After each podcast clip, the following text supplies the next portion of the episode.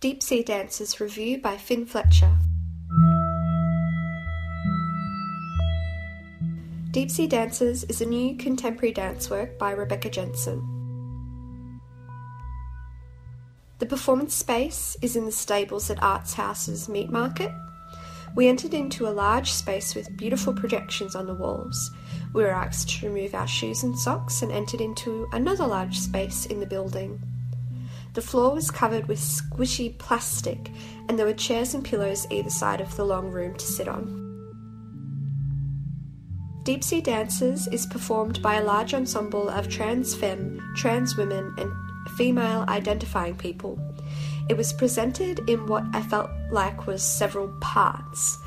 The performance began with a dance choreographed by Doris Humphrey in 1928 she is often forgotten, and her experimental choreography is often credited to men who created work in the 1950s. After the dance was finished, Rebecca came out and told us what we had just seen, acknowledged the traditional custodians of the land which we were viewing the work, and announced that deep sea dances would now begin.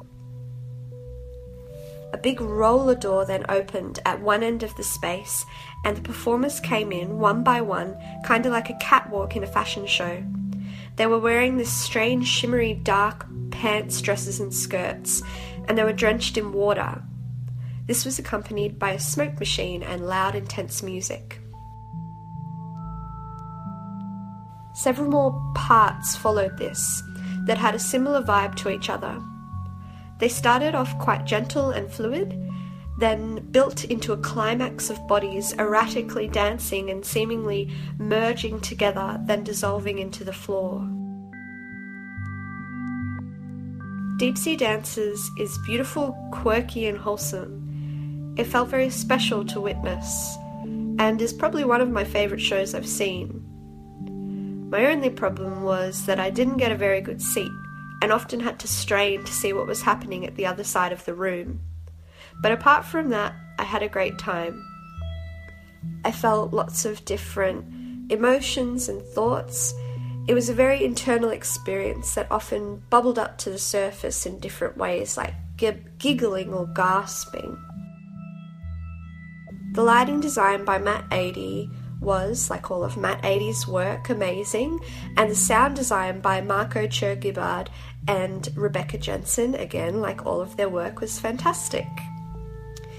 Deep Sea Dances is part of Dance Massive, a biannual dance festival. There are multiple works showing in multiple venues across Melbourne.